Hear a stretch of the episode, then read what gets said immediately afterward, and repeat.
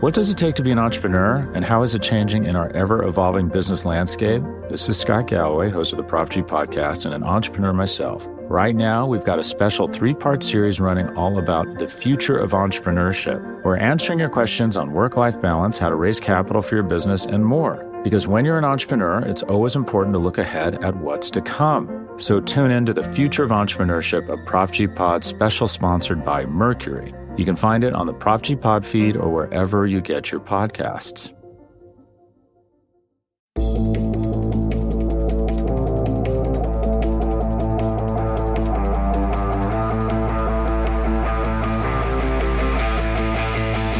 All right, come with me.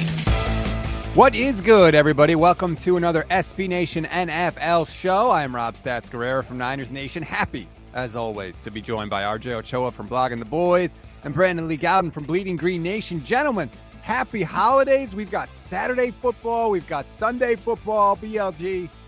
It's a good weekend for NFL. Always love Sunday football. Uh, happy holidays, Merry Christmas to all. Two weeks in a row, we have NFL football. Um, four out of five days. Um, obviously, last week we had three Saturday games. This week we have three Sunday games. Um, I kind of like this. It's it's weird, but I kind of like the bulk of the action happening on Saturday this week. You know what I mean? It, it, will provide for a different but but nice and pleasant sort of Sunday Christmas day. I don't know if what we saw last night could be quantified as professional football, but we'll get into the Thursday night yeah. game. We'll also preview all the games coming up this weekend. But before we do, I want to remind you that we are brought to you by DraftKings Sportsbook. DraftKings Sportsbook is an official sports betting partner of the NFL. Download the DraftKings Sportsbook app today. Use code SBNFL for a special offer when you sign up. That is code SBNFL only at DraftKings Sportsbook.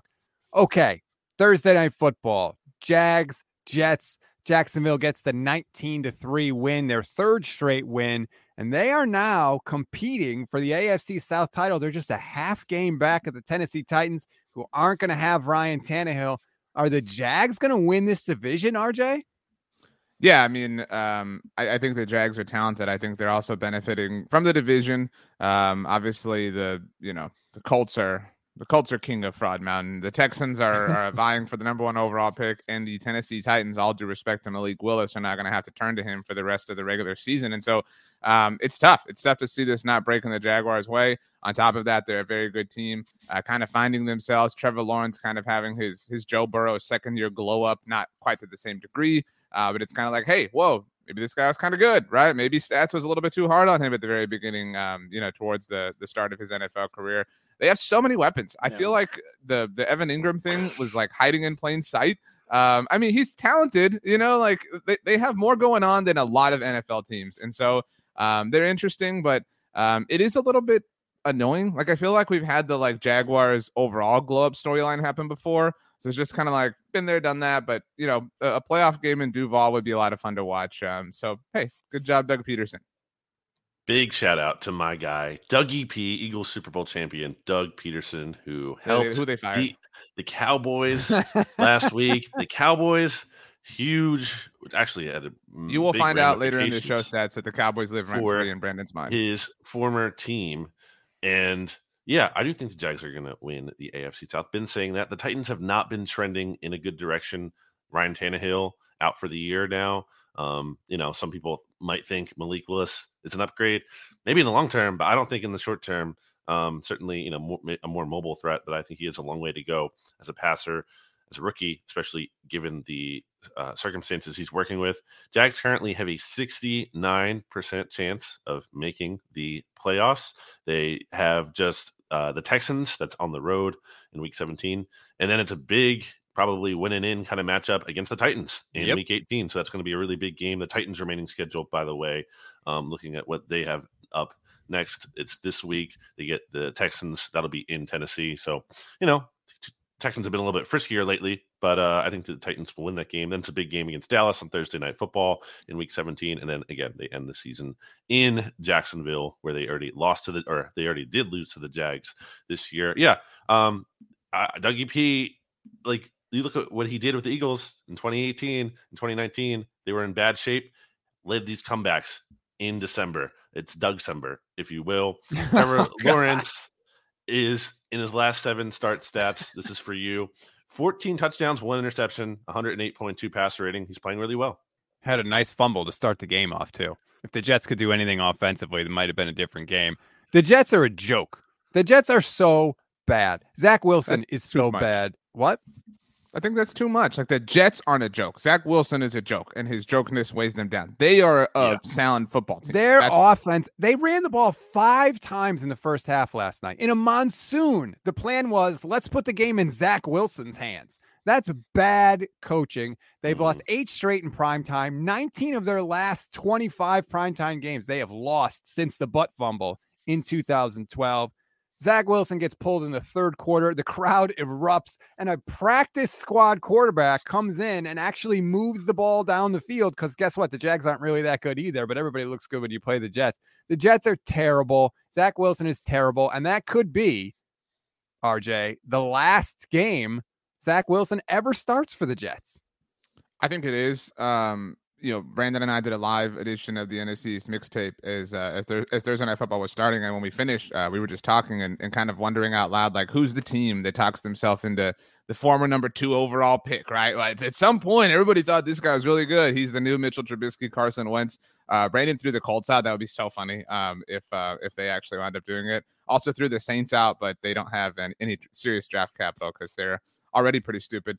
Um, I, I still think that's really harsh. I do uh, agree um, that there is some some bad decision making. I saw Connor Hughes tweet this. I think Robert Saleh's done a great job, despite uh, me, you know, proclaiming he would be the first head coach fired way back in the offseason. But you can't wait as long as he did to pull Zach Wilson in, in this game. Like I recognize now the Jets are sort of out of the playoff picture, but as this game was unfolding, they weren't. You know what I mean? Like that, that felt like really like cutting your nose off to spite your face, like for whatever reason. Like they, they had they had a chance to be a playoff team. They probably don't now after this loss, but um, he he held on way too long to Zach Wilson in this particular game. Can Yeah, we bring him the receipts? Like, when do we get to show him the receipts? Is, could we do he it already proved himself. Like we don't get to do this. We don't get to like, oh well, you proved us right then. Now you're proving it or wrong. Now you're proving us right. Like he already, you know, Robert Saleh. Let's give him give him his flowers. I His flowers for what? The team Dude, looks they're- they're- terrible. They're seven and seven or seven and eight now. I mean, like they're like you're acting like they're like, like there are a lot of jokes in the NFL. They have a joke of a quarterback. They had a misevaluation that's going to cost them dearly, but they have a very good team overall. but they've bungled the, the quarterback situation. Like you just said, yeah, Zach Wilson's been bad, but they keep throwing him back out there. I- But what's the option? Like what, what like right now today? Like what is the alternative? They should put Anyone. They should have put. Stre- I mean, they honestly probably should have just started Streveler. But okay, if you want to give Zach Wilson one last chance, give him like two drives, honestly, or a drive. I and agree with see that. how it, if he if he can if he has it early on, okay. But like he has to be on the shortest of short leases. And at this point, there's just no point of playing him. It should be done. It, it, it it'll only get worse if they play him in terms of if he gets hurt, then you're on like you know the books for his contract or like you're doing the injury thing. No, like just, just keep him on ice. Don't even play him at all. There's no point at this point. You know he's a bust. You've learned everything you can learn from playing him. Who's the Jets quarterback next year? Do they like make a big push for Lamar? You have to consider. Uh, I brought this up before, probably, but Joe Douglas, you know, former Ravens uh, executive, is now you know the GM in New York. They they have to do something, and they have to do something big, right? Like, I don't know. Well, Lamar's not going to hit free agency. They're going to franchise him. Well, yeah. So do they trade for him?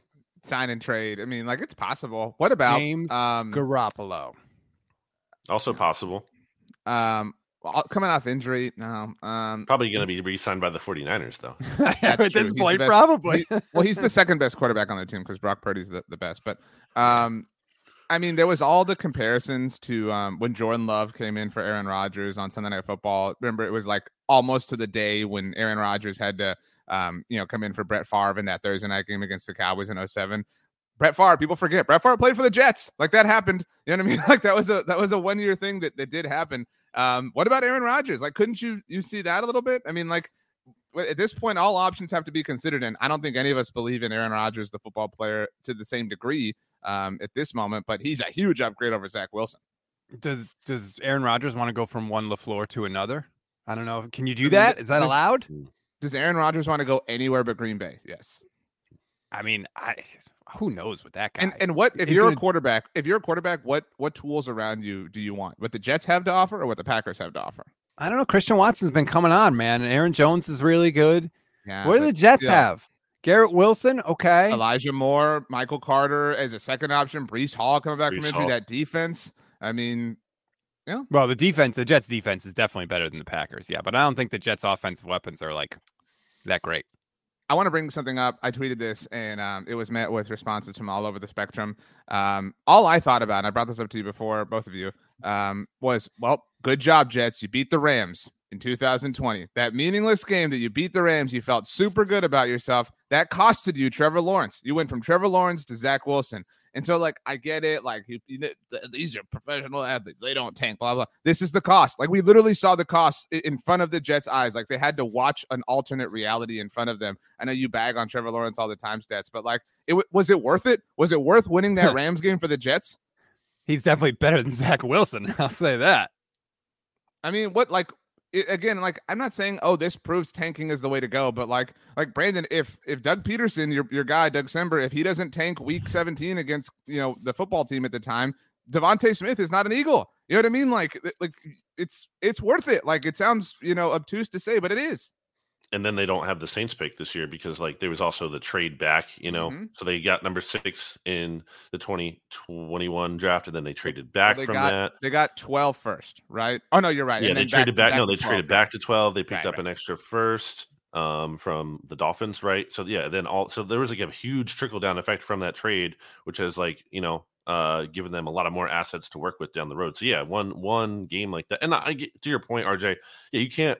It's not the it's not on the players. You know, the players can't go Right. out and be expected to not try. But you can have management and coaching decisions where you're maybe playing more practice squad guys and and, and not playing dead end veterans, but you know, uh, guys with upside and who are younger and probably not good, but maybe at least have potential and probably are going to help you lose. As long as they base the draft order on record, it's always to your benefit to lose once you're eliminated from playoff contention. Like, and I know people get mad when you say it, but I mean, Well, these are the facts. You're unless you're one of the like the team like the Rams this year in Right, the top or the five Saints. because you gave your pick away. Um, although I mean, although there still is benefit to losing in terms of at least your second round pick will be higher now. Is there Um, anything? Go ahead, says. is there anything else you want to say about this game before we move on? I just wanted to ask you both a question about the Jaguars. Do we think that Jacksonville Tennessee game in Week 18 is the Sunday night flex game? Because you, Could you said it, Brandon. Like it, Yeah. that's probably a win and in. Like that's generally Yeah. like the the vibe they go for. And it, Yeah. like when was what was the last not Thursday night football primetime game in Jacksonville? Hmm. I don't know, but yeah, that's a good call by you. I'm looking like trying to look at all the other games. I don't know what else would be off the top of Maybe. Baltimore and Cincinnati, if if that's Okay, yeah, the- but, prob- but they're both probably probably going to be in. I mean, Hmm. Who's quarterbacking for Baltimore? that's true. I think Lamar Um, will be back by that point, but we'll see. Uh, one last thing I had is who is the coach of the year right now? Is it Doug? Kyle Shanahan. Okay. Next mean, question. I think I think Brian Daboll breathed, Brian Daboll breathed some life back into his cause last week, like because the win came on national television too. Doug, like we talk about narrative. Doug has a Super Bowl ring. You know what I mean? Like people are like, "Oh, like he's a good coach. He's supposed to do this." Like Brian Daboll. He also had the lowest bar to overcome. Like but that's but that's also crazy. He also had the highest mountain to climb in terms of he took over the worst team in the NFL two years in a row. Like that's not nothing. Um, I don't know that that's fair to say. I don't think the- Doug should be by far and away in the favorite, but I almost think no one is by far and away the favorite. It's a it's a tough field to kind of sort through. you both are unfair to him, but like I don't think Kevin O'Connell gets enough recognition in this capacity either. Like he's, wow, the only coach, yeah, he's become the only coach to have as rec- good as record as he he, he won his a negative or division. Bad point he won his division with three weeks to go. Like So as, as a first time head coach, like on So on on the surface, like that Every merits metric indicates that team is not as No, but if, if you're gonna like if you're gonna miss your guy Mr. for Coach of the Fantastic stretch to get Doug Pederson involved here, Oh like Kevin. O'Connell at least deserves to be in the conversation. took over the team again that was worst in the league two years in a row. Has them as division winners. Or Right, the. Vikings were a stalwart Serta of greatness over the last few Dan years. that Kevin Campbell O'Connell took in over. the chat. Obviously, no, Dan Dan Campbell, no. Why is Like that the a no? The first seven games of the season happened. I hate when we do this. The same thing with Brian Flores when the Dolphins were one and seven, and then they got back to 500, and people are like, "He's the coach of the year." Well, what happened for half the year? Like they were dreck, dreck, dreck, dreck. So you know where Dan Campbell's at? The middle. He's at zero. He's at the baseline right now. That's it. Coach of the year. This would never happen um because of the narrative and stuff like that. But I think Zach Taylor has been really impressive. Um, at least more impressive than I anticipated. Like um in the in the spirit of like who has really impressed you, who's done an amazing job. I think Zach Taylor deserves a lot of credit. especially when you look at the history of teams like that lost the Super Bowl, and I think Right. usually things go by the wayside for them. As so, not just him, but the Bengals as a whole. I think it's they're having a probably a more impressive season than they're getting credit for, just because it's hard to bounce back like that. very 2017 Atlanta Falcons, who lost the worst Super Bowl of all time. Then were a playoff team. They won a playoff game against the mighty Sean McVay. So Why'd you say the mighty? What's- because what's your that's how people hate? that's how people treat him. Like he's infallible and he's the greatest coach of all time. He's the next Belichick, baby. I mean, mean- he won he won the Super Bowl and then has literally had the worst follow up to it that any Super Bowl winner has ever had. So, Yeah, So okay, the- but this is the only bad year he's ever had. Well, he also had the I don't lowest true. scoring output in Super Bowl history. Okay, by a but head like coach he was in the Super Bowl that year. lowest scoring output So ever. What? scored That's one three game. points. That's pathetic. Okay, it was a, so okay. as, a, as a a, bad like an offensive innovator and offensive like genius. That guy, you can't be like this guy is the next Belichick. You, that I, guy didn't, does not get I that never kind of said hype. he was the next Belichick. But that's The- that's the why I said that's why I said mighty. Like that it's a it's a dig at the like yes. o- over amplifying of right. he's a very good coach, but like he is over amplified to be made to be like one of the greatest coaches of all time. That's my qualm. I mean, you're so you're knocking him because after they went all in to win a Super Bowl, they've had a bad year where their quarterback's been banged up, and because he didn't score a lot of points in the Super Bowl, the, In the 20 second time he or the first time he got there. in 2018, people were like literally saying Doug Pederson didn't deserve credit for the Super Bowl, and it was all Frank Reich. Like one year after winning the Super Bowl. Well, that's crazy. McVay That's not my Sean McVay's fault. But my Sean point McVay is like isn't driven- by. My point isn't driven out of some bias towards my team the way Brandon's is, but like look at like look at coach look at a coach in, in Sean McVay's division. Like Kyle Shan, you said like oh Sean McVay's lost all these pieces around him. You can't look at Kyle Shanahan. Kyle Shanahan doesn't need arms or legs or feet or toes or whatever. Like Kyle Shanahan will make it work no matter what. When has Sean McVay ever done that? Oh, Sean McVay's a, a wonderful head coach when everything is perfect around Right. him. When he has the And they're best defensive player They're like in the the, NFL. healthiest team in the Like, league for that- like four like- years running. He, yeah. he cannot overcome the slightest bit of adversity. He he is Sean, Yep. he is Sean not the McVay best head runs coach in his own circles division. ar- around Kyle Shanahan. If you look at Well, their career again, record, now you ha- now you have bias towards your own team as well. Like Kyle Shanahan is, is maybe like the second best coach in the NFL.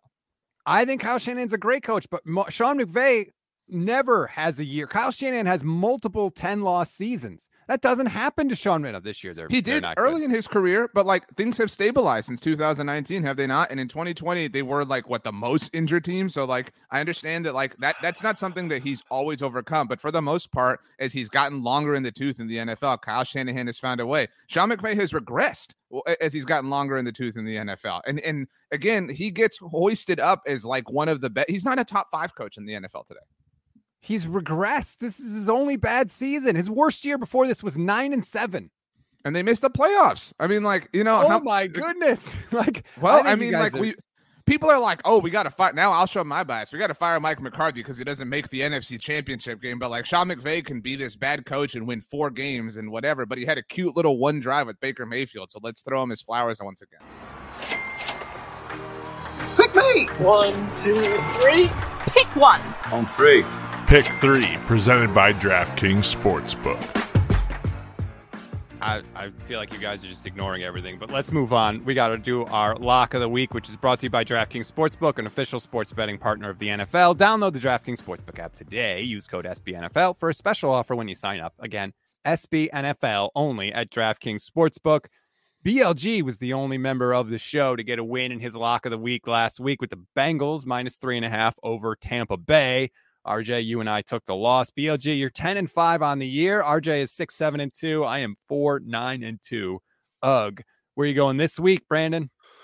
I've clinched a regular season uh, lock of the week standings win. Of course, we will continue into the playoffs. I have a good That's lead the Sean McVay the special. postseason. And uh, 10 and 5. I've gotten 10 of my 15 lock of the weeks correct, whereas RJ has only gotten six, which is going to be relevant, and you'll see why in a bit. I am taking the Philadelphia Eagles outright against the Dallas Cowboys. Now, I, I will take the points for the sake of you know the standings here in the conversation, um, but I do feel like the Eagles are going to go down to Dallas. It doesn't matter that Jalen Hurts isn't playing. I mean, that, there's a drop off. Don't get me wrong, but I'm saying they can still win with Gardner Minshew, who I think is one of the better backup quarterbacks in the NFL. I think the Eagles have a good mismatch in their favor, as RJ likes me saying that the Cowboys have a big issue right now at cornerback two across from Trevon Diggs, and the Eagles have two wide receiver ones in AJ Brown and DeVonta Smith. And I think the Eagles are going to take a big advantage of that. And I also think the Eagles can get their running game going enough if they need to, because Miles Sanders um, could have a big game with Leighton Vander Esch out and Jonathan Hankins on IR. So overall, uh, I think it's going to be a close game. And I like the points, even if the Eagles do end up losing, but I think they're going to win and they're going to clinch the number one seed in Dallas with Gardner Minshew leading the way and paying tribute to his former coach, the late great Mike Leach. RJ. This is my it's my turn. Um, that would sound like a lot of copium. Like, oh, yo, well, I don't know. Gardner Minshew is like, what? I don't know what evidence there is to support mm, that he's one of the best backup quarterbacks in the NFL.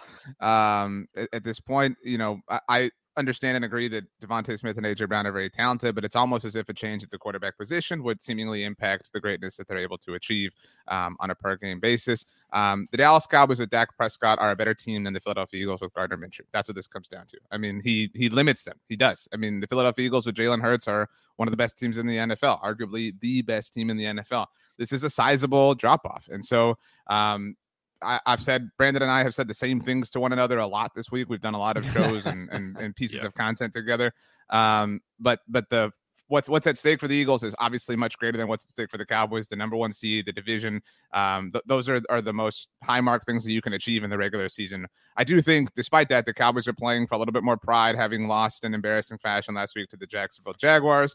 Um, this is I don't know if you I've seen the stats. In all likelihood, the last home game of the season for the Cowboys. They have two road ones to finish it up, and obviously will likely be a wild card.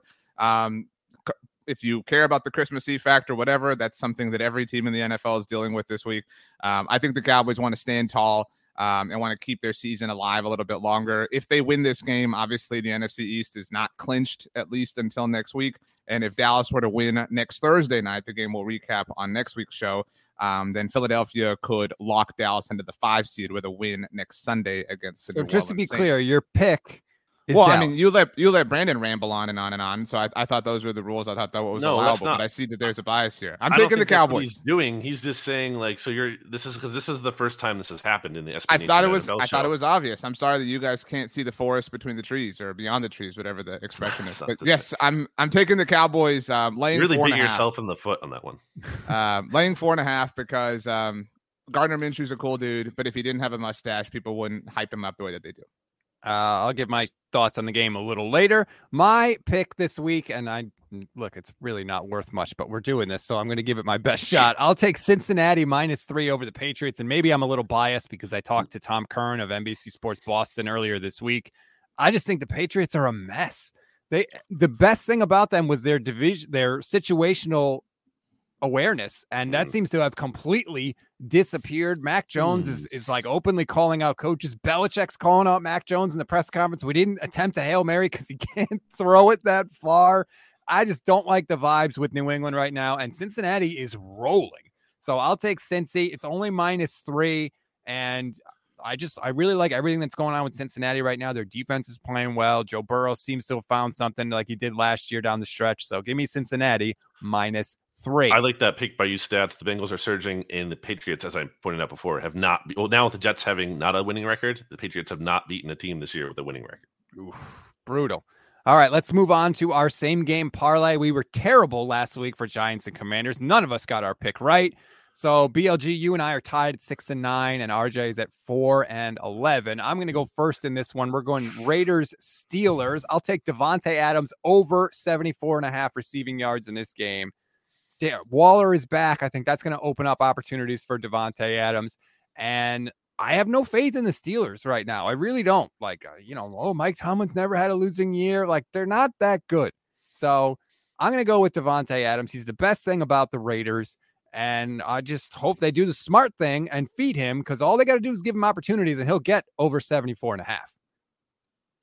I am going to go with a Najee Harris anytime touchdown scorer bet. Uh, he's found the end zone in eight of his 14 games this year, including five times in the last five games for the Steelers. Raiders have allowed the third most fantasy football points to running backs, so they are vulnerable on the ground, certainly. And they also have allowed 16 total touchdowns to running backs this season. So um, a little bit more than one per game, or, or at least will be at this point. No, yeah, because they played 15 games. Okay, math. So yes, I think Najee Harris is going to get into the end zone at least one time in this game.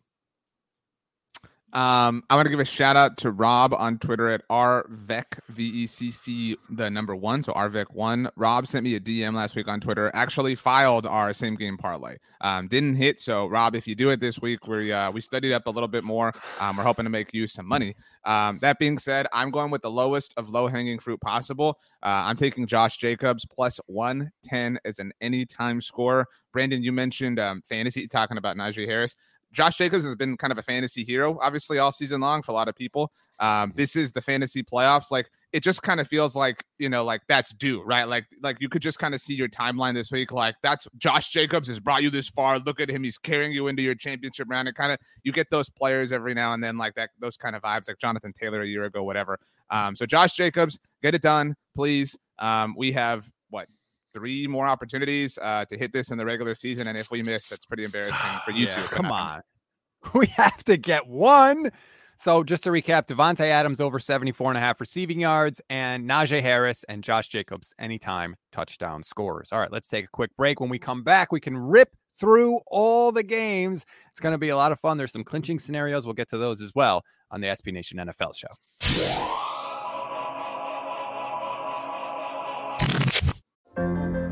What does it take to be an entrepreneur, and how is it changing in our ever evolving business landscape? This is Scott Galloway, host of the Prop G podcast, and an entrepreneur myself. Right now, we've got a special three part series running all about the future of entrepreneurship. We're answering your questions on work life balance, how to raise capital for your business, and more. Because when you're an entrepreneur, it's always important to look ahead at what's to come. So tune in to the Future of Entrepreneurship, a Prop G pod special sponsored by Mercury. You can find it on the Prop G Pod feed or wherever you get your podcasts. Support for this show comes from Sylvan Learning. As a parent, you want your child to have every opportunity, but giving them the tools they need to tackle every challenge, that takes a team. Now more than ever, educational support tailored exactly to what your child needs can make all the difference. That's why parents have trusted Sylvan Learning for 45 years as the ultimate teammate in their child's educational journey, instilling in them a love for learning and a passion for reaching the next level. And Sylvan's Insight Assessment can identify gaps in learning and areas that could be of concern for your child. It's a 360 degree view into your child's learning that you can't find anywhere else and helps ensure that your child didn't miss something in school that might put them at a disadvantage in the future. And right now, it's the best price of the year at $29. Go to sylvan29.com to learn more and get your child's assessment for only $29. That's S Y L V A N 29.com. Back here on the SB Nation NFL show, we will give you our thoughts on every game, unless one of us gets zapped. If that happens, you cannot offer any thoughts on the game. You can only give your pick. There we go. That scares me every single time. Uh, there are multiple clinching scenarios, but I have a policy, and I know you guys are probably going to hate it. I only give the clinching scenario if it's one or two things that need to happen. Beyond that, I think it's way too hard to follow That's along. stupid. You can figure it out after the game. So the Bills can clinch the AFC East with a win or a Dolphins loss, and the Eagles can clinch the NFC East and the number one seed with a win. Let's start with the early games tomorrow. Giants in Minnesota to take on the Vikings. BLG Minnesota giving four after their biggest comeback in NFL history last week. Yeah. Uh, the Giants, I thought, had a more impressive win. I thought what they did against the Commanders was really surprising. I was a fool uh, last week to say that they were the lock of the week straight up, regardless of the spread. The Commanders were, that is, to beat the Giants. Because I just, look, Commanders had a huge advantage. They had a bye week, they had three weeks to prepare for the Giants. They're healthier than that Giants team. I was really surprised. And that's, uh, you know, certainly can put a feather in Brian Daboll's cap uh, for that kind of win. I think that is a win that the Giants might be able to build on here uh, in a game where I think these teams have overachieved. I like the points a little bit more. And I, I, the Vikings are frauds, man. And I will continue to say it and I will continue to believe it. They did not even cover against the Colts. Yes, they came back and won. They didn't even cover against that pathetic team that RJ was like, oh, they're absolutely going to cover. And they didn't. So I'm going to take the Giants plus four and to win outright, but also I'll take the plus four the nerve of the Vikings to not cover after um, falling down 33 to nothing. Um, you know, Against for the, the fact that the fact that they won that game, not impressive enough. Um, look, you, it's it's only you know possible to come down from 33 points if you fall down by 33 points, and that's obviously uh, an important factor here. But the Vikings get no credit for this. I mean, or for this kind of thing. The Vikings came back from down 17 against the Buffalo Bills, and it was like, oh man, what a bunch of frauds. Meanwhile, the Jaguars come back from down 17 to the Cowboys. It's like, oh, greatest team ever. Like the, the- we Who can give the that? Vikings No love one's saying that. that we, we can give the Vikings love. We can give the Vikings credit. Like I don't know, I don't know what like all this is is people trying to confirm priors on the Vikings. Their offense was dealing in the second half. They, their offense was on absolute fire. And yes, they didn't cover, but they should have. I mean, they, they had a turnover that they didn't get that led to a pick six immediately um, after for Kirk Cousins. That doesn't happen if the official does his job. They had a defensive touchdown taken away from them that doesn't happen if the official does his job. And so, yes, I mean, the Vikings are victims in that sense. They are a little bit fraudulent in some senses. Whoa, what a big shocker. No NFL team is perfect. Um, I do think that what the Giants did last my week was very impressive. We already talked about that a lot. Um, I thought the fourth quarter performance by Saquon Barkley, this is a weird way to put it, but was maybe like the finest quarter that a running back has had this season in the NFL. Like he, he looked like the most unstoppable version of himself in that quarter specifically. That being said, I'll take the Vikings. Um, I believe, I don't think they're the greatest team of all time, but I do think that they are generally disrespected. I feel like the this is a classic like old school new school thinking, right?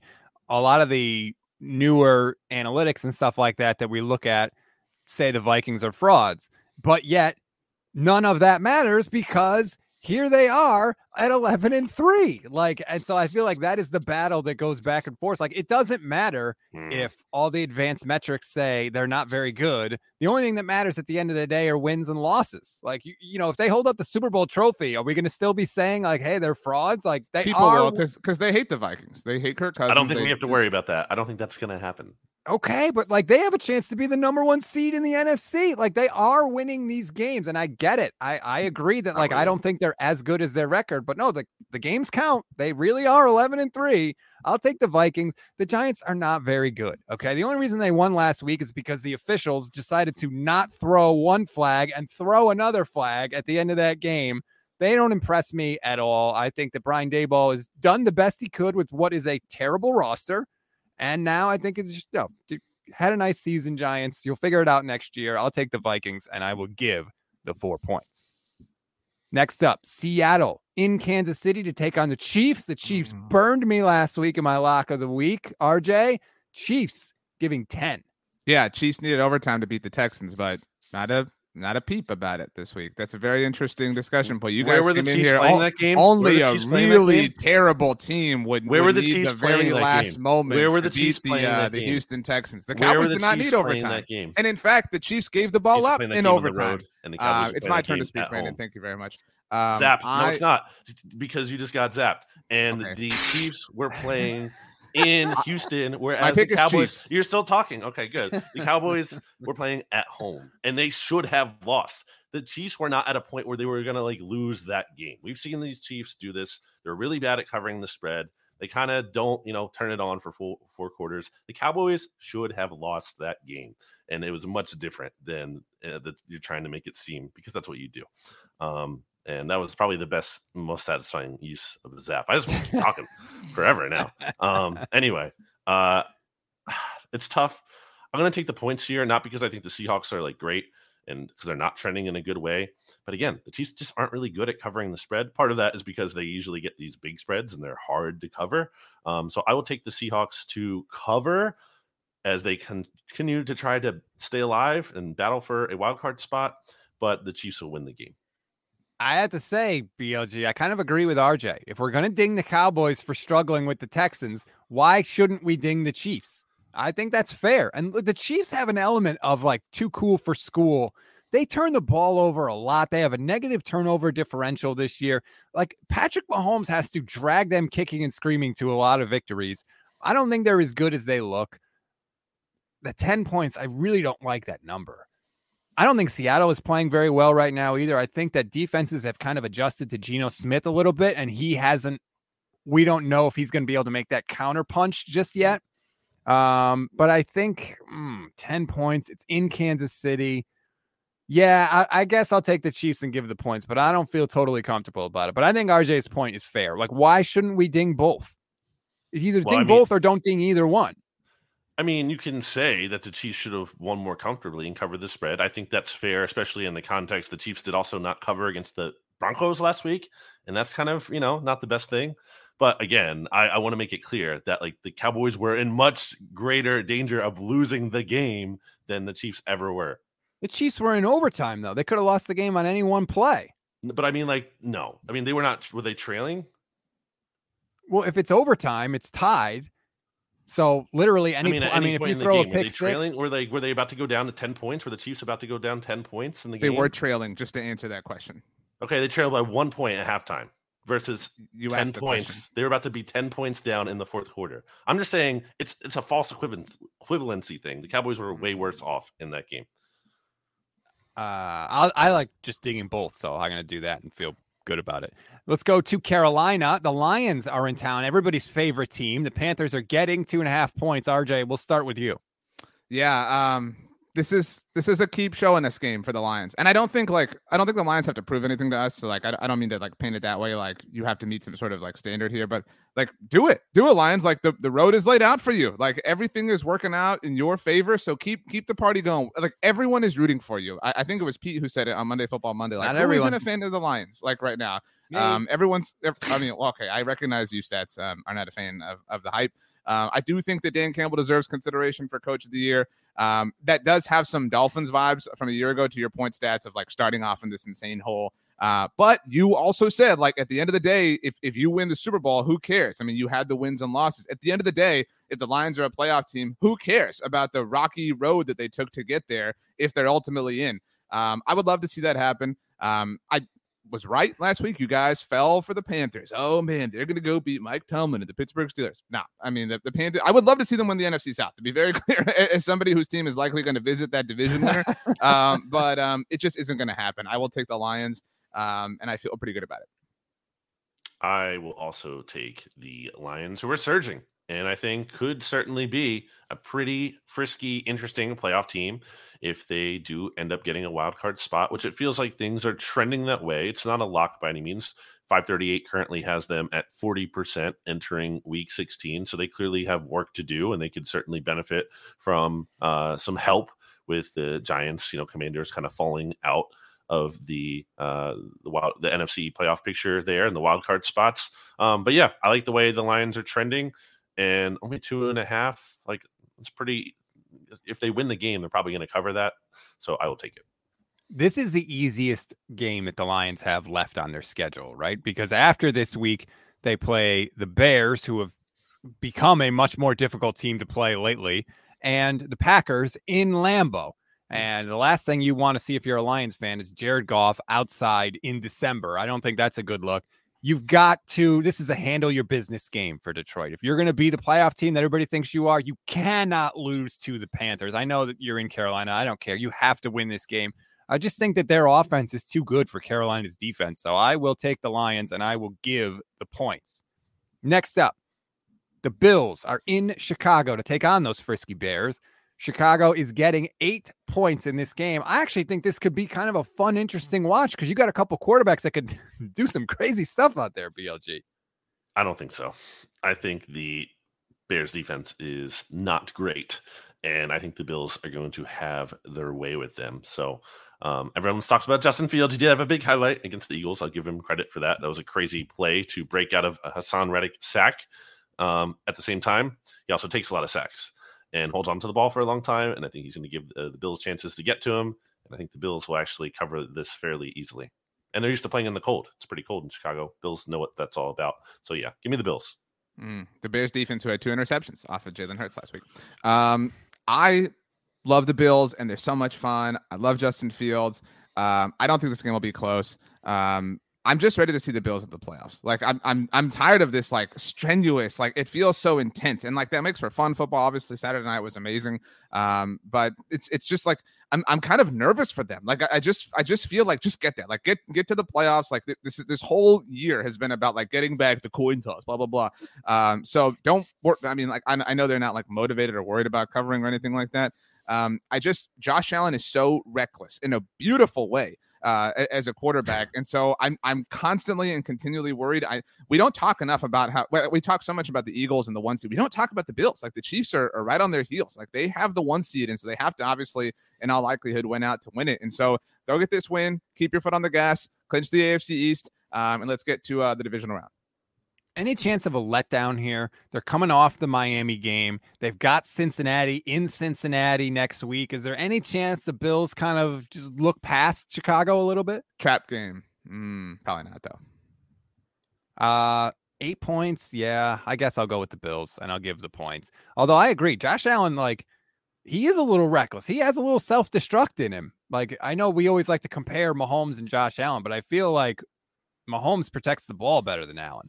He Is protects himself better than Allen. You know what I mean? Like Allen well, again, true. like it's a it's a beautiful thing. Like and it's part of his game. And so like you, you know mm-hmm. you can't like hindsight like oh he shouldn't be that that physical. But like dude, like the Super Bowl is not won in week 15 on that Saturday night against the Dolphins. You know what I mean? Like we don't need you soaring over the goal line in the most like intense physical combat of all time. Um, now they won the game, so like it was obviously worth it. But um, Josh Allen is a special player, and so I just I really want to see him in the playoffs.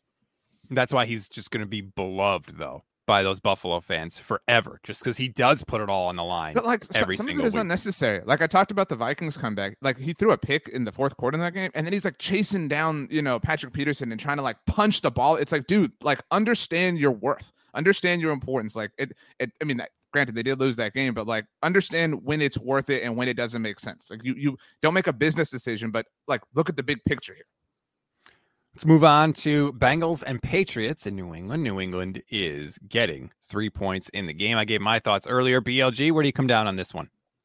Yeah, again, the Patriots have not defeated a team with a winning record this season.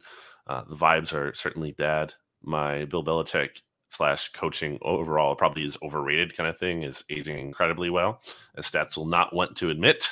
Um, I think actually, I think your interview with Tom Curran stats was really good, and I think he actually said it really well. I think Belichick was very important and deserves a lot more credit earlier on in the in the in the Brady Belichick run. I think you know that was where he was at his best, and then between personnel issues, which you will admit stats were a big issue, Belichick, among other things, kind of have been an undoing and like RJ likes to say last year with Urban Meyer that like that was like the one thing that we could actually all everyone agree uh, very everyone it's hard to get uh, people on the same page on sometimes the most basic things in life in general but also uh, in the NFL and it's just like what are the Patriots doing with Matt Patricia and Joe Judge? And just the hubris like just imagine like the idea that those two guys were the very best candidates the Patriots possibly the New England Patriots. You know, like the the allure of being able you know to go to that organization and work with Bill Belichick. They could you know cast this big net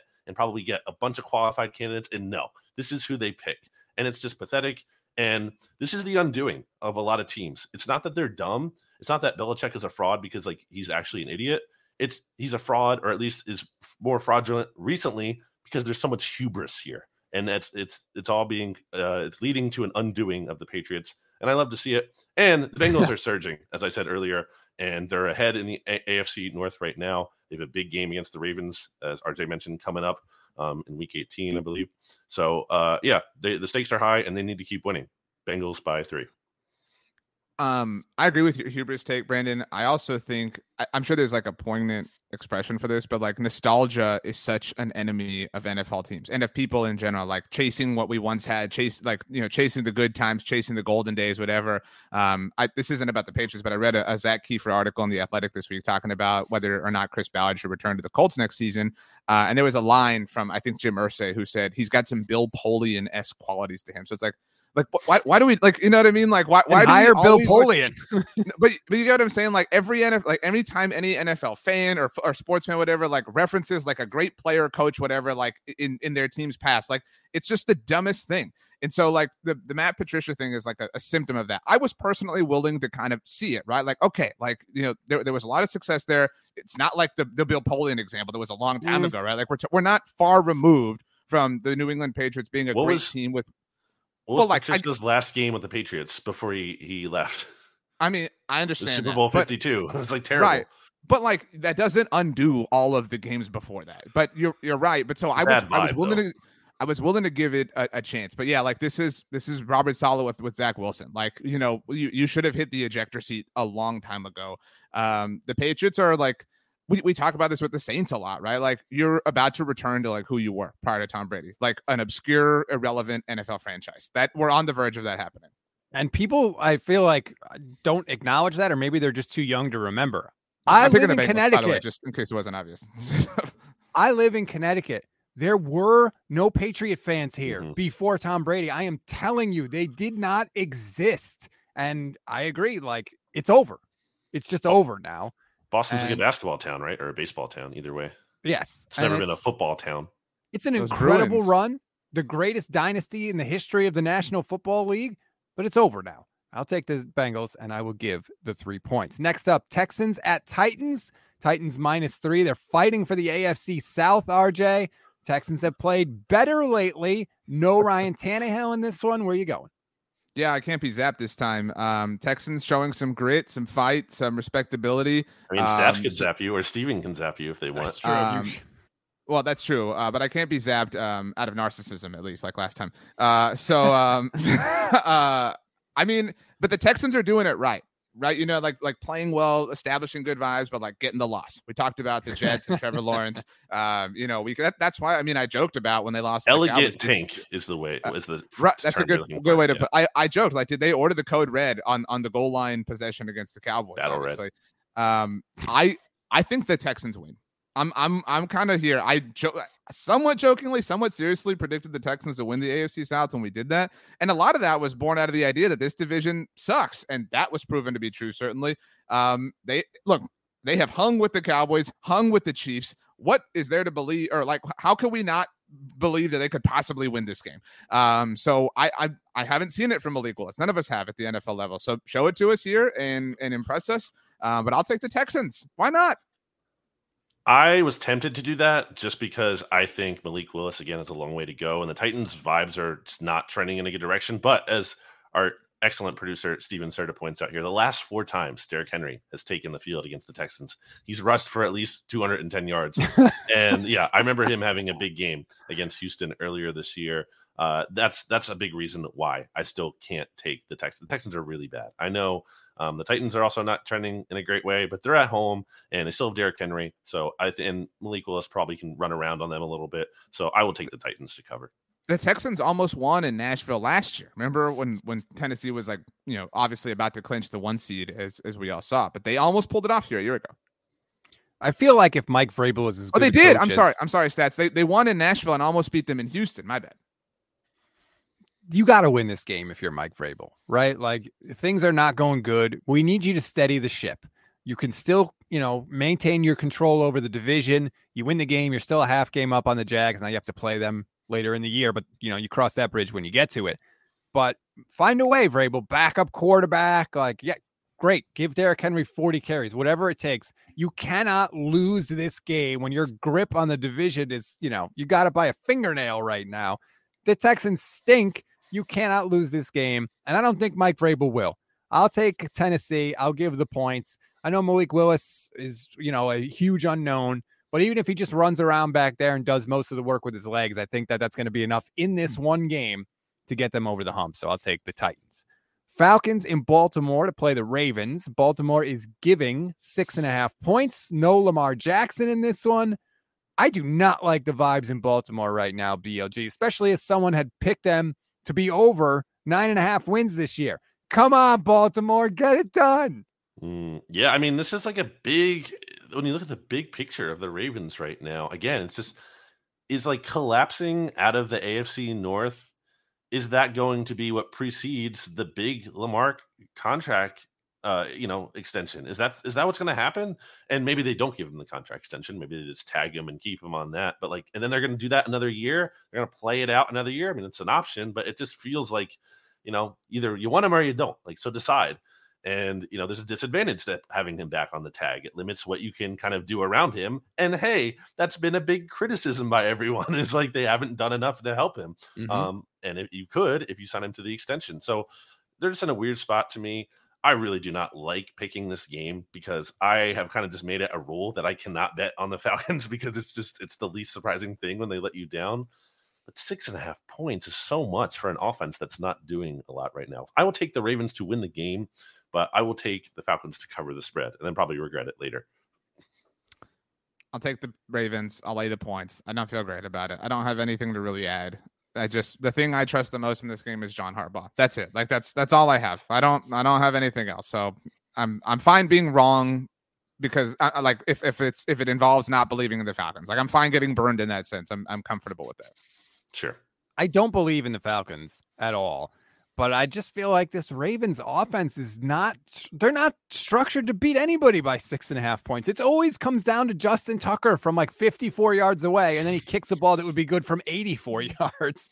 Um, I, the Lamar thing is really weird because I feel like as long as his future is sort of up in the air, and and I don't know the specifics of the injury, so I want to say that first and foremost. But like because he doesn't have a long term contract in place, it's smart by Lamar to not rush back on the field True. quickly at all.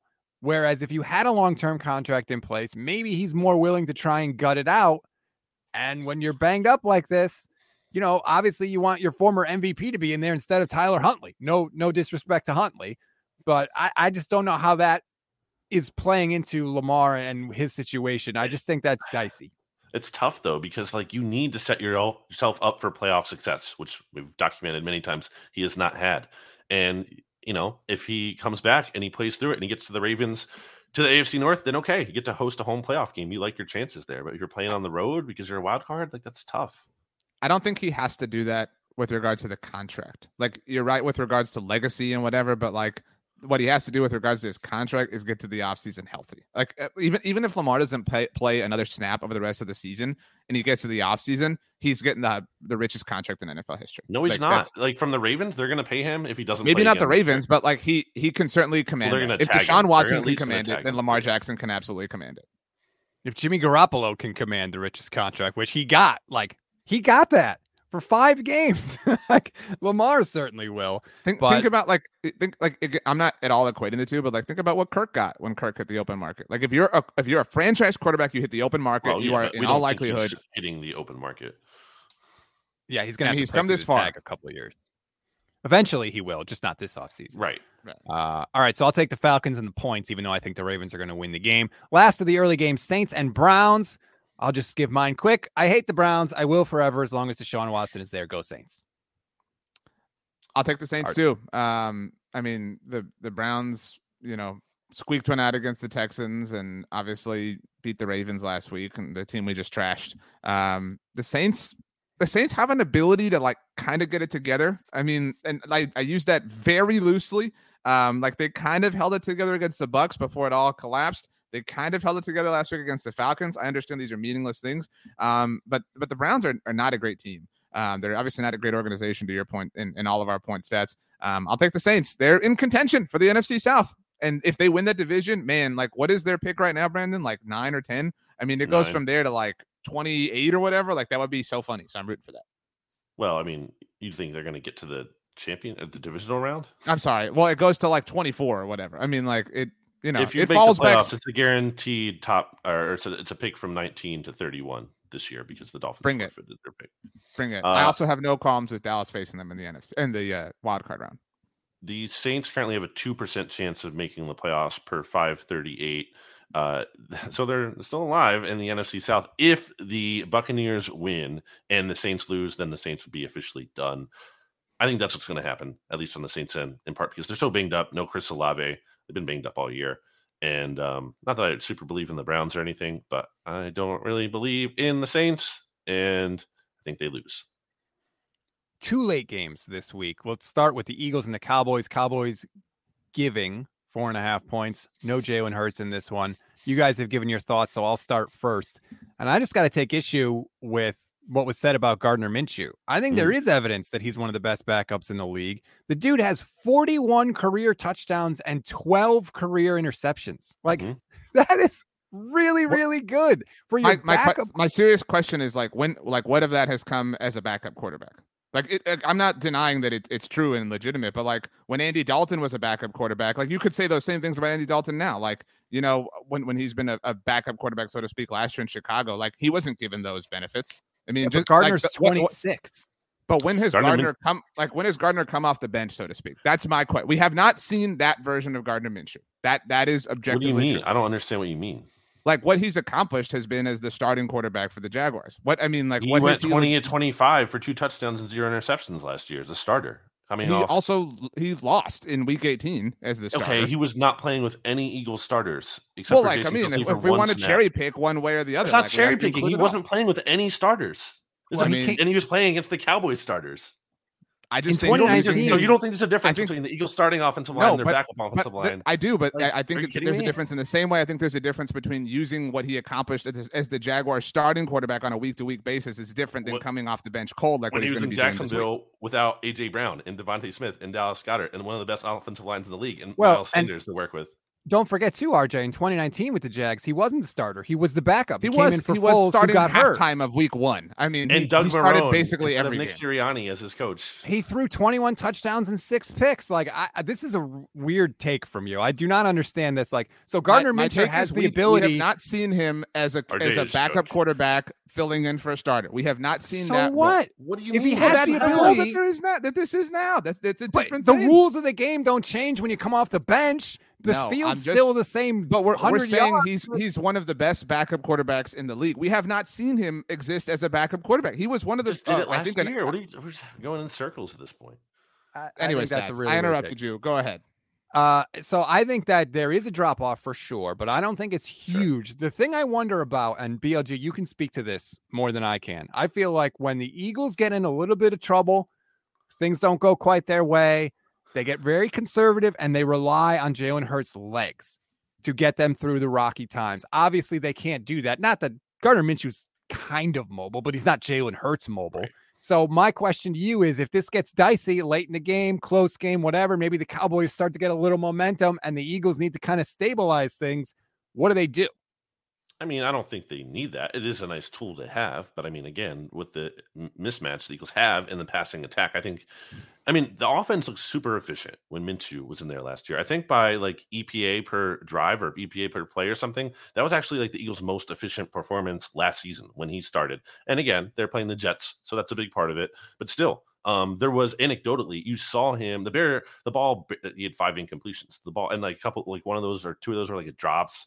Another one might have been like a batted pass. Like, like he was just super efficient out there. So uh, I trust him to be able to do that and, and lead this offense efficiently. I where the drop off is going to come, as you said, stats will be some of the you know the scrambles or like you know out of structure plays, um, some of like just uh, incredible throw plays because he probably just doesn't have the same level of arm talent. But I think he can run an efficient offense and be a very high level game manager at worst. And I also think, again, the Mike Leach factor here is not irrelevant to me. I think he's going to be super inspired by this, uh, you know, this the death of someone that meant so much to him. And Gardner Minshew again would not have this opportunity to play in the NFL probably 100%. without Mike Leach in his life. I think, and you saw again, you saw Gardner Minshew last year.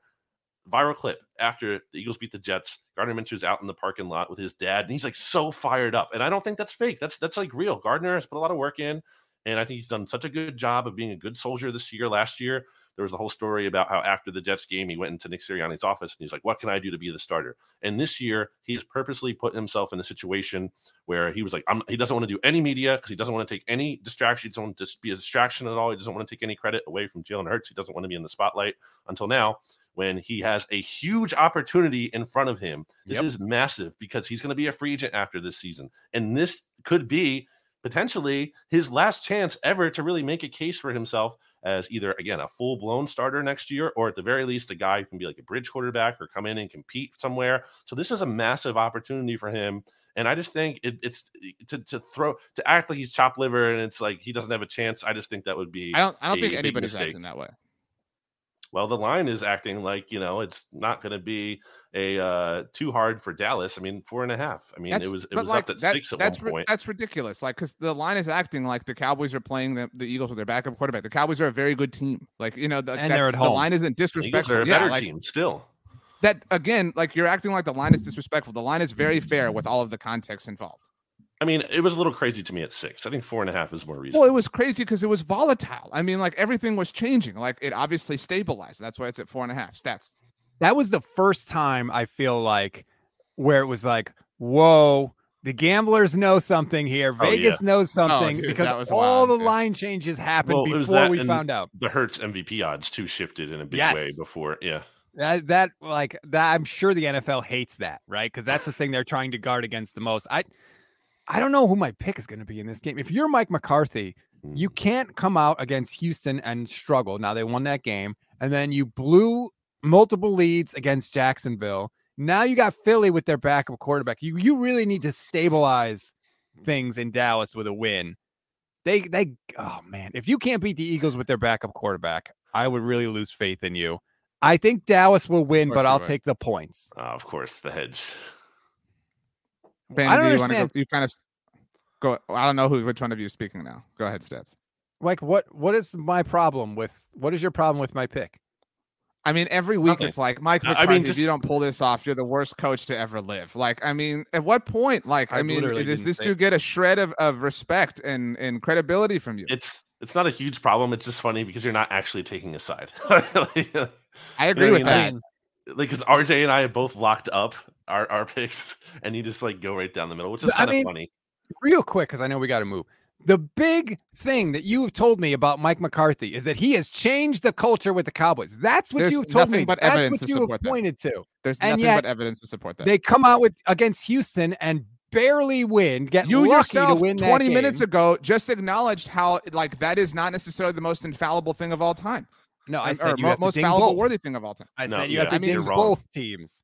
Yes. And Okay. then the next week after that, what did I say going into the Jags game? Well, the Cowboys just had their wake up game. I know, like, I there's said, no and- and- way and they're going to come out and Mike, be if, if the Cowboys win, stats will be out here like, well, of course he won. He played, you know, the the Eagles backup. Mike will really impress me if he can beat Jalen Hurts. There's nothing like you. This is your Vikings take stats. You just want to confirm your priors on Mike McCarthy. You're not willing to move or budge one percent on him. You have told me that the big thing he has changed with the culture and what's happening with like, the Cowboys do you think late in he's the one season. percent better than, than you did when he was hired by the Cowboys? No, Then I I think, think, he's that's exactly the same guy. I think that's absolutely ridiculous. Then then then you think How's that he done in the is- playoffs? then you think that Dak is a top three quarterback. If he's able to carry this, what you refer to as a potato of a head coach, like what He is is it? What, what is potato. what is the what is the propelling factor for the Cowboys' success?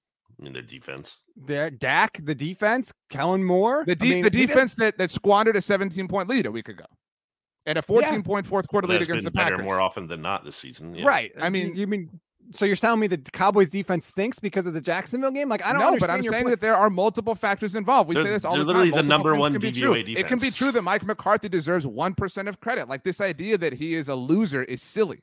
But mm, uh, again, what I'm telling you is you have told me that the culture is the number one thing that he And should I- get credit again, for. And I'm they've telling won you the double-digit culture games hasn't in back-to-back years for the first time in a quarter century. They, they're a playoff team in back-to-back years for the first time in 15 years. They're a playoff team with three weeks to go in the best division in the NFL. I mean, so like, at what point is that? Is it like, man, damn, that is even that is uh, just a little bit impressive. That is that moves the meter, the bare minimum on the respect meter. This is our Is that- Christmas episode, and it's like our most contentious episode. I mean, look, Jimmy exciting to watch the Garoppolo looks better than than it is the Eagles win sometimes. Oh my So, god. It's the true. Obsession, the obsession that Eagles fans have. I am so, you guys are I obsessed mean, with the obsession guys- thing. It's not Kevin, an can you obsession. that in? in You, you love that people Okay. are obsessed with you. I know. That's Why do you thing. love it? It's You a love- rivalry. You love being obsessed with It's us. a rivalry. It's what makes football fun. How is that like lame? It's like you guys That, are oh, it's that, so lame. that to be- energy is one way. Like it's a rivalry. I have no qualms admitting that. But like this, I would it. never in my life be more excited about an Eagles loss than a Cowboys win. I totally agree with you, RJ. If you get more excited about a rival loss than your own team win, that I question your fandom. That's really weird to me. Oh my Wow, god! you Well, just watch the questioned Eagles game Brandon's last week, and then watch the Jags Cowboys game, and also put the context in there that with the Cowboys Mm-hmm. losing, it made the Eagles need just one win in their final three games. Is that not exciting? Well, that wouldn't be exciting. You guys are such frauds. No, that's Both of you. exciting, but it's not- We're, you more are we're not the saying it's not for being the exciting, biggest but you're saying it's more exciting than the Eagles I'm winning. saying that is the weird. Bears game was not exciting. It was not an exciting game. That's not what you said. You said sometimes. yes, sometimes I it is did. I literally exciting. said that. Yes, I did. I did say that in that You said context. Yes, I did. Sometimes I said it's more exciting, for the- including the Cowboys the to week that I lose was than it is talking the about Eagles the to win. Bears game. All right. I think In- the important thing here is that Mike McCarthy is a potato. So, move on. um, hold up. I haven't offered my analysis on this game. So, uh, Brandon referenced Gardner Minshew's EPA per play from a year ago, which is suddenly No, relevant for whatever Eagles reason. Offenses. Um, Dak Dak Prescott generated positive. This is a tweet from Next Gen Stats. Dak Prescott generated positive EPA on 60.6% of his dropbacks last week. His sixth game with an over 50% success rate this season. He has the highest success rate in the NFL this year, higher than Patrick Mahomes. I mean, so again, like I the Cowboys blew that game. It's embarrassing. It's frustrating. It cost them the division that they were probably not going to win anyway. But it's it's a weird thing. That was one of the best games that Dak Prescott has ever played for the Dallas Cowboys. He had a horrible interception. The second interception, we all know, we all understand when we're not trolling one another, was not his fault. I mean, it was a, a comedy of errors, of specific errors that led to their loss. They are one of the best teams in the NFL, and they are playing a team with their backup quarterback. I don't care who that team is. I mean, I, I expect the Cowboys to win. I expect them to cover. Would you expect the Cowboys to win and cover against the 49ers? Um, with Brock Purdy, Or Jimmy. Garoppolo? N- No, Either backup that- quarterback. uh, No, the Niners live rent free in my mind. Um, the Eagles don't though. So Interesting. So All the right. person who clipped that clip and then wanted to play it. I didn't show. clip that. Kevin clipped it. By the way, that's from the Birds versus Boys podcast. Go listen to our friends uh, Kevin and Aiden, who were nice enough to have us on this week. Okay. Commanders at 49ers. Kyle Shanahan facing his most hated nemesis. The Niners are favored in this game by six and a half points, RJ. Who is his most hated nemesis? The Commanders. He Dan can't Snyder. stand the Commanders because they fired him and his dad. I guess so. I mean, I I never really like understood that. Um, He doesn't like to be the Snyder case. for sure. And he hates Snyder. Oh, yeah. Well, That's probably where a uh, lot he's of definitely alone in that come. capacity. Um, But I don't. mean, like, I think a lot of leaks have come from probably him over the years. Um, last week's loss. Actually, uh, stats. Brandon and I talked about this on the mixtape. Terry McLaurin, you cannot be blaming refs like that. That cannot happen. You that that is such big loser energy to be like, well, the ref told me this. And for for context, I said the same thing about Jalen Tolbert in overtime against the Packers. You cannot blame your movement, your lack of movement, whatever, on the official. The Commanders, and I hate this take of like, oh, the refs cost them that game. They had the whole game to win that game against a team that everybody loves to dunk on, and they didn't. I will take the Niners to blast them. This is like a 50 to 10 win. Yeah, I think the 49ers cover here. I mean, their their defense is not something to bet against right now.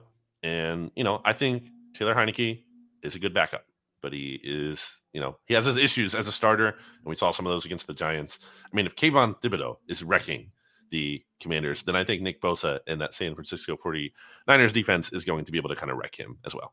And Javon Defensive player of the year. Yes, Nick thank you Bosa. very much. Javon Kinlaw is coming back for the Niners too. Uh, he hasn't played since week three, so that's going to make their defensive front even better. But it's still Brock Purdy, and to me, he still has the potential to turn the ball over. That's the only way the Niners lose. If Brock turns it over and sets up Washington with short fields, that's the only way. Other than that, then I, I mean, only two teams all year have scored more than 17 points against the 49ers: the Chiefs and the Falcons. Everybody else, you cannot get past that. what a weird stat. Yeah, The the, the 49ers have losses to the Bears and the Falcons, but those losses don't count when we hype them up. Well, the Falcons, I mean, they had eight Bears defensive game starters was- out in the Falcons game, so Yeah, that's how the Falcons. Also, the Bears Yeah. game was. So In a Bears- again, so con- context can be applied to the Niners losses, but not to anybody else. Interesting. I apply context to losses all the time. Well, you do. I'm, I'm talking about the, the, the Texans national and machine. Cowboys play in a rainstorm? All right, let's I not talk about the Eagles and the Cowboys anymore. I Uh, was I'll take the Niners. I will give the points. Saturday night, Raiders, Steelers, Steelers minus two. Mike Tomlin trying to trying to not have a losing season. BLG. Steelers, I will take them as the favorites. I think I don't remember if this stat is still true. I remember Florio tweeted this or wrote an article about this a while ago. Right, I could be wrong, so maybe this is all worthless. But I remember there's this like long-standing streak of the Raiders like not winning in Pittsburgh like for forever. Um, and you know, going from the uh, coast to coast, although it's later, obviously that helps. But uh, I will take the Steelers.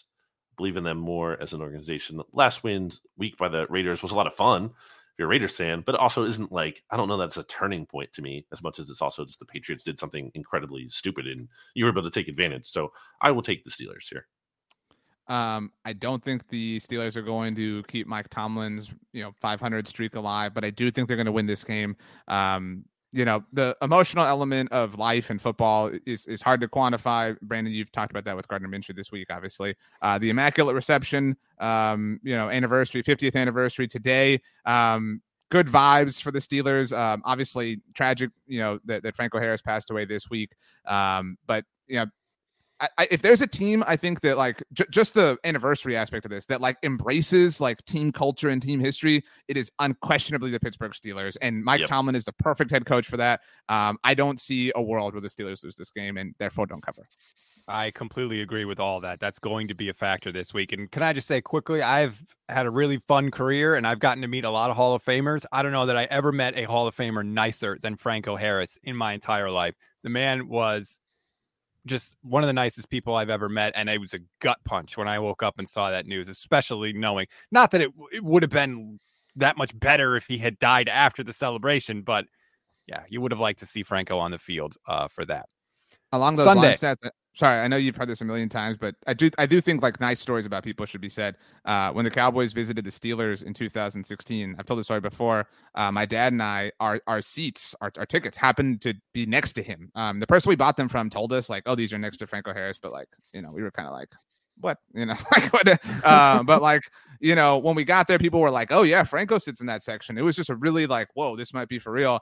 And sure enough, the that whole game, which I know you both remember, was a really great game. Obviously, Cowboys won. I sat between my dad and Franco Harris, and he was just the the most wonderful, sweet person. Talked football with everybody, every fan. Obviously, Steelers fans that wanted pictures and autographs. I mean, he was just such a great ambassador for for the Steelers organization. Um, that was a really special memory for me. And it's just funny to me too. He's just like you know because he could be in a box if he really wanted to. Yeah, right. like, you know, he's that's just what I'm sitting saying, among like- the common fans. Yeah, A, a perfect Steeler all the way through. He ate French fries like from the concession stand. Yep. Like you know what I mean? Like just just wonderful guy. good taste in food also uh, let's go to the christmas day games three games on christmas day and they're not really great but the first one is okay packers at dolphins dolphins giving three and a half points mm, blg what are you going Hmm. I'll take the Dolphins. I'm not buying the Packers vibe still. I know the Dolphins have struggled a bit, but uh, you know, they played competitively in Buffalo. So there's that. I mean, some people thought they were going to get blasted. I mean, RJ took the Bills to cover uh, last week against the Dolphins, and the, the Dolphins were able to cover. I'll take the Dolphins to win here. They're, you know, fighting in theory, at least for one of these wild card spots. They really need to stay alive in that regard. And still Tyreek Hill, still Jaylen Waddle. And I like that mismatch against Rasul Douglas and the Packers secondary. I'm taking Miami. Um, really bad week for Aaron Rodgers. Um, you know, I, I know that they won, but really questionable week, I guess, maybe the best way to put it with the story that came out of the athletic about his receivers and the hand signals, and then that kind of coming to fruition literally on Monday night. Um, I want nothing to do with the Packers right now. Cool. You beat the Rams, like the coach that, that Brandon Right. and I rightfully acknowledge is not that good. Uh, so um, I'll take the Dolphins. I'll lay the points. Um, I'm excited to see Miami in the playoffs. This is the most excited I think I've ever been about the Dolphins, like in my life. You know, they, they've had moments that they've been interesting, but like it, it feels real. It feels like, you know, they're here to stay for a little while. yeah when they've lost three straight games that that's when it feels real for the Dolphins. Do you think they're not a good team? Do you, do you think the Dolphins are not a good team? i don't think they're as good as we thought they were earlier in the season i'll tell you that Hmm. I think I think that maybe the league has adjusted to what Miami's been doing a little bit. I mean, they lost to the 49ers, they scored 17. They lost to the Chargers, they scored 17. Then they did put up 29 against Buffalo, so that's a little bit better, but it's not it's not like it was earlier in the year. And we have to see if Mike McDaniel can sort of counterpunch that. I do think it's going to be interesting in this game because they love to blitz. The Dolphins blitz like crazy. And if there's one thing we've seen from Christian Watson, he's fast as hell. If they try and press him at the line of scrimmage, he may get open for some deep passes. Full disclosure, I had the Packers were going to be my lock of the week when the spread was four and a half. Now that it's Wow. three and a half, I decided to change it. Hmm. I think the Packers. I, I I think this is not going to be like a walk in the park for Miami. they'll win it, but I don't think they're going to cover. I really don't. like, that, you like that half point, don't you? Yeah, you know, but half points matter. They they put it there for a reason, right? And I will say the Aaron Rodgers article that came out, like on the McAfee show, Pat McAfee's great, but he loses all credibility with anything related to Aaron Rodgers. He's sitting there saying, "Oh, it's all anonymous sources." Every person quoted in the article is named. And they're current Packers players. We're talking about like Jordan Love, like guys on the team now. And it He just did drives me apologize for that and and like corrected himself the next day, just for the purposes of the whole story. Well, then that's awesome. I did not know that. So thank Mhm. you for telling me that. That's much better. But like, you kind of, when you're sitting with the guy every week, I feel like you kind of have to do that the first time around, don't you? Like, don't just thought- pat this guy in the back. just a and this is already a long episode. I thought Awful Announcing had a great write up about this situation, like the story that was about the story, um, and kind of like the prism of, of Aaron Rodgers on Pat McAfee show. It's really great. Um, if you you know if you want the full story detail, whatever, go to Awful Announcing and check it out. All right. So let's keep rolling here. We've got two more games on Christmas Broncos, Rams. Ugh. Least interesting game. The Rams are getting only three points, RJ. Um, I'll take the Broncos. I'm I, I'm sad about it. I this I'm sad that this game exists, so I'll take the Broncos. Yeah, I'll take the Broncos. I'll take the Rams. Why not? Give me Baker. Let's see some cool stuff from Baker. I'll take the Rams. Uh, Buccaneers at Cardinals. Cardinals getting seven and a half points. Trace McSorley in this one. Mm, BLG.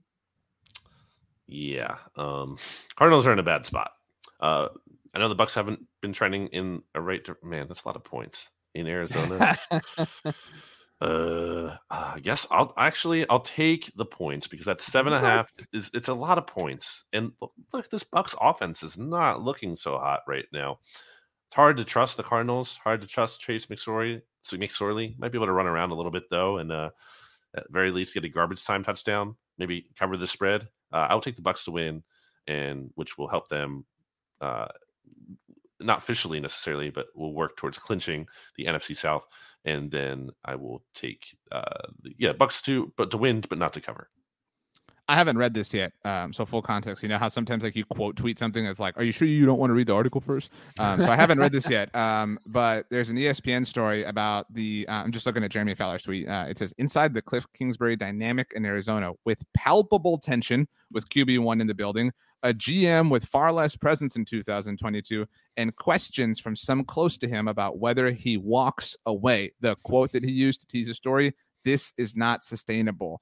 Um, bad times in Arizona. You know what? The the Cardinals are the Colts South. That's who they are in terms of fraudulence and incompetence. Um, I don't like anything about them. It is a lot of points, but you could totally see Trace McSorley, who's got a really big like TikTok following, just like turning like you talked about turning the ball over, short field stats. Like I'll lay the points. I, I feel very bad about it, but I feel less bad about this alternative.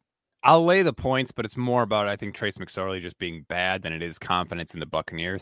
I think this is the beginning of the end. I don't think Cliff Kingsbury's back. Steve Keim's not going to be back for Arizona, and it's they're going to turn it over. And I don't know if Sean Payton wants that job. If he's interested, I hope not, because I don't want to see him in my division twice a year. But I think that this, the Kyler Cliff Keim triumvirate in Arizona, is over after this season. They didn't release any of the terms. Remember, they signed Cliff and Steve Keim to extensions last year. They didn't release any of the terms of those. That only happens when there's things in that contract that people don't want out there. So I don't know necessarily that they're going to have to Mm. pay a ton of like dead money to those guys if they let him go. So I just I think it's over in Arizona. All right, Monday night football game, no analysis, just a pick. Chargers at the Colts. RJ. The oh, Chargers four and will win. by the way. Sorry. The Chargers will win and cover because the Colts are really bad. Give me the Bolts Zap! to beat the Colts. Why did you just zap him? He was only given a pick I didn't. anyway. I didn't use it. I mean, you know, I didn't want it to go unused. All right. That's Bolts really beat weird. Colts and cover four and a half. Justin Herbert. I still believe in him more than anything going on with the Colts. Give me the Chargers and lay the points. That's going to do it for this edition of the SB Nation NFL show. Everybody, if you are celebrating this weekend, please have a happy, happy holiday. BLG was wearing a Santa hat for this entire episode, which I feel like I definitely should have mentioned earlier. So that's a bad job by me. Please rate, review, and follow the SB Nation NFL show. RJ, BLG, happy holidays. Merry Christmas. Happy Christmas. holidays. Go Cowboys. Come with me. What does it take to be an entrepreneur, and how is it changing in our ever evolving business landscape? This is Scott Galloway, host of the Prop G podcast, and an entrepreneur myself. Right now, we've got a special three part series running all about the future of entrepreneurship. We're answering your questions on work life balance, how to raise capital for your business, and more. Because when you're an entrepreneur, it's always important to look ahead at what's to come. So tune in to the Future of Entrepreneurship, a Prop G Pod special sponsored by Mercury. You can find it on the Prop G Pod feed or wherever you get your podcasts.